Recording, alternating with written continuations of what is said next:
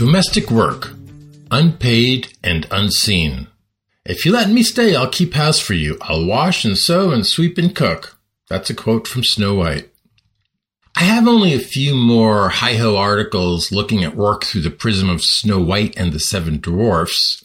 To date, I've left unexamined the working life of the main character, Snow White. Speaking of unexamined, let's lift the curtain on unpaid domestic labor. Then I'll explain how Snow White and a Heigh Ho subscriber got us here. Unpaid work and women's disproportionate burden.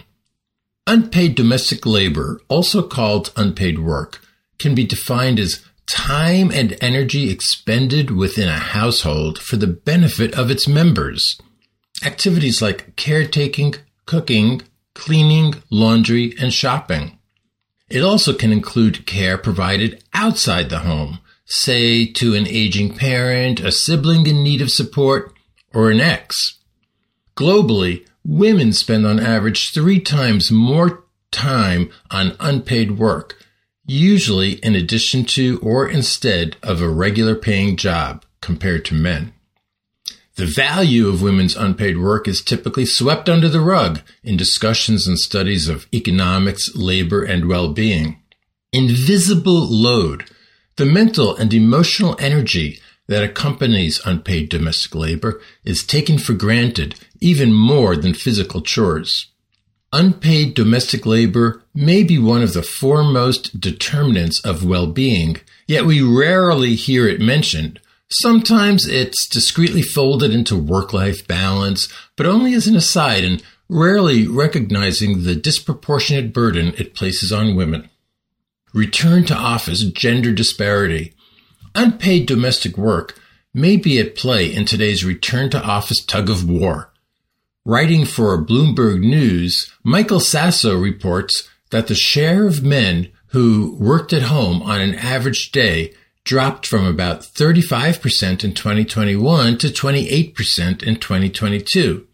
For women, it fell only slightly from 41.5% to 41%. Sasso speculates one potential explanation for the gender disparity women continue to shoulder the burden of housework and childcare. Mental health and financial well being. As the business world swoons over mental health apps and services, the probable link between women's depression and anxiety symptoms and their additional demands outside their job remains largely unaddressed. Many working women take matters into their own hands by reducing their hours or leaving their jobs to meet the needs of caregiving. But they pay a price. New models estimate that in the US, mothers sacrifice on average $295,000 over the course of their lifetime as a consequence of unpaid caregiving. The amount varies depending on earning potential and family size.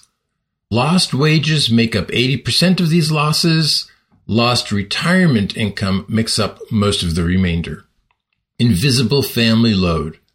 An underappreciated element of unpaid work is invisible family load, sometimes called mental load. The mental demands of addressing families or households' needs, goals, activities, responsibilities, and or well-being. In a new study, Wake Forest University's Julie Wayne and her team divide invisible family load into three categories. Managerial, planning, organizing, directing, supervising, and delegating cognitive, mental activity requiring attention, remembering, thinking, anticipating, information processing, deciding, and solving problems, emotional, worrying about fulfillment of the family's needs, goals, responsibilities, and or well-being. Workers and employers alike should heed the words of Wayne and her team. Not only is invisible family load likely to negatively affect health and well-being, thereby levying undue costs on organizations, but spillover effects suggest that the invisible load from one's family may negatively affect job attitudes. Counterintuitively, Wayne's research suggests that invisible family load may not be all bad. For some people, cognitive and managerial load go hand in hand with family satisfaction and good job performance. However, emotional load is strongly linked to exhaustion at work and at home and to sleep problems, impaired job performance, and lower life satisfaction. Amanda Shendruk's and Sarah Todd's Quartz article, The Economic Case Against Unpaid Domestic Work, includes a tool to compare your level of unpaid work to women and men in various developed countries. The article also explores potential policy solutions like compensating domestic labor, tax breaks, and better access to social services like childcare. Unpaid domestic labor, however, isn't just an economic problem. Our social norms, environment, upbringing, and shared stories perpetuate our domestic behaviors. Unpaid work and Snow White. In the opening scene of Disney's Snow White and the Seven Dwarfs, our Shiro is found scrubbing the palace floors. Her vain and wicked stepmother, the queen, the prologue explains, forced her to work as a scullery maid. A scullery maid was the bottom of the domestic labor pecking order. When Snow White flees the palace, adorable woodland animals lead her to the Seven Dwarfs' remote cottage. It's vacant when she arrives, and Snow White sets about cleaning up the place. When the dwarfs come home, she strikes a bargain to take refuge in their home, offering in exchange the only form of capital she knows. Quote, if you let me stay, I'll keep house for you. I'll wash and sew and sweep and cook. End quote. The promise of pastry seals the deal. Hearing that Snow White will bake their fave, the dwarfs exclaim, Gooseberry pie! Hooray! She stays! Snow White has escaped from involuntary servitude to voluntary servitude the unrealistic option of whistling while you work. Ultimately, she's tracked down by, carried off by, and married to her beloved prince, who presumably shelters her from having to work another day in her life. Rescue from hard labor to worklessness is a recurring motif in early Disney films. The Disney characterization of work suggests that if individuals persevere in exploitative situations, they will eventually be rescued by well-meaning and decent heroes, writes organizational studies scholar Martyn Griffin. This occurs in no less than 29 of the Disney animations. Early Disney animations, he goes on to say, seem only to offer the ultimately naive and unrealistic option of whistling while you work as an escape from workplace oppression. If Snow White does indeed assume a life of worklessness, it's her social class that allows her to do so, more typically as depicted in Dina Goldstein's snowy photo. A woman's worklessness is a romanticized reframing of unpaid work.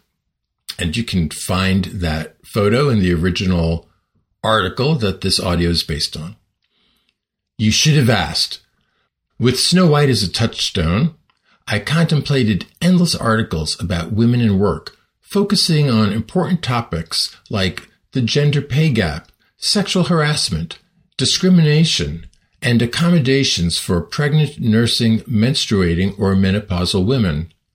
Nothing fit the bill until my friend and colleague Nikki Reynolds, a Heigh Ho subscriber, emailed to suggest I write about unpaid domestic labor.